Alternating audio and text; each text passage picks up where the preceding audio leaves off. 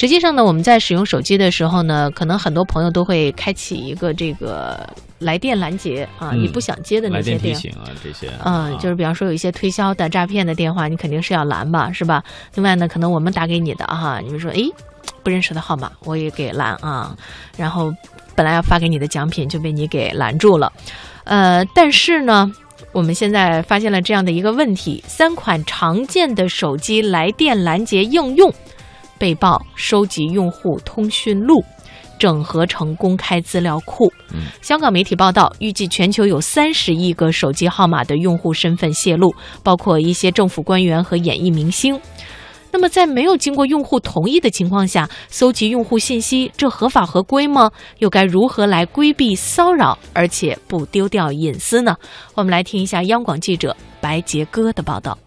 这三款手机应用包括中国的 CM Security，也就是猎豹安全大师；瑞典的 Truecaller，以及以色列的 Think.me，总共下载次数超过两亿。香港媒体报道，用户通过这些应用的号码反查功能，输入任何的电话号码，就能够在数据库中搜索这个电话号码所有者的名字、社交网络账号等信息，即使这个号码的所有者没有安装这个应用程序或者授权使用这些信息。测试结果显示，信息泄露涉及到香香港特区部分官员和演艺明星。新一届立法会绝大部分议员的手机号码都能够被查到，部分信息需要付费才能够查阅。预计全球有三十亿个手机号码的用户可能被波及。手机软件工程师陈先生介绍，根据手机号码实现来电拦截是常见的功能。大部分厂商都是这样，就比方说你有一个陌生电话打来了，接了以后，你发现是个骚扰电话，然后你就把它标记成骚扰电话，然后他把这个号码传到服务器，表明是骚扰电话，这就完事儿了。他根据他的数据统计多了，比方说有一百个人标记这是骚扰电话，他就在他的数据库里把这个标记成骚扰电话，然后到了另外一个一个没有接过这电话的人的手机上，他从数据库里得到这样的信息，知道有一百个人已经标记过了，然后他就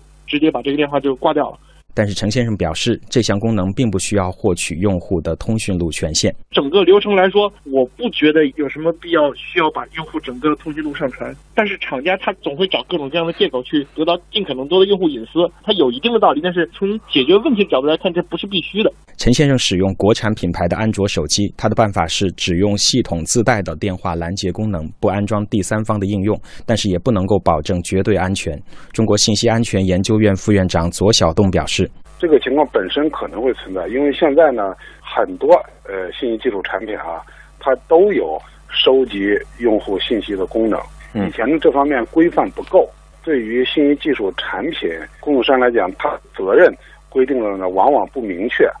那么现在呢，呃，网络安全法已经呢对信息技术产品服务商的责任做出了明确的要求，特别是呢，如果说这个产品和服务它有收集用户功能的，应该向用户明示并且同意。网络安全法将会从明年六月开始实施。左小栋提醒用户在安装手机应用程序的时候，应当认真辨别；而对于一些手机应用不接受权限要求，就不能够使用。网络安全法也会有相应的规管。他可能以这个用户你不同意，我就不能给你提供服务为由，逼着用户同意。嗯，那我们现在标准怎么规定的呢？就是说，你提供服务所必要的信息，你是可以获取的。非必要的功能你要收集，特别是要明示的。而且如果用户不同意，不能以此为由拒绝给用户提供服务或降低服务质量，这个都有明确的要求。截至发稿，记者发现，Truecaller 和 Think.me 已经提供了专门的页面，接受删去资料的申请。而猎豹安全大师所属的猎豹移动也表示，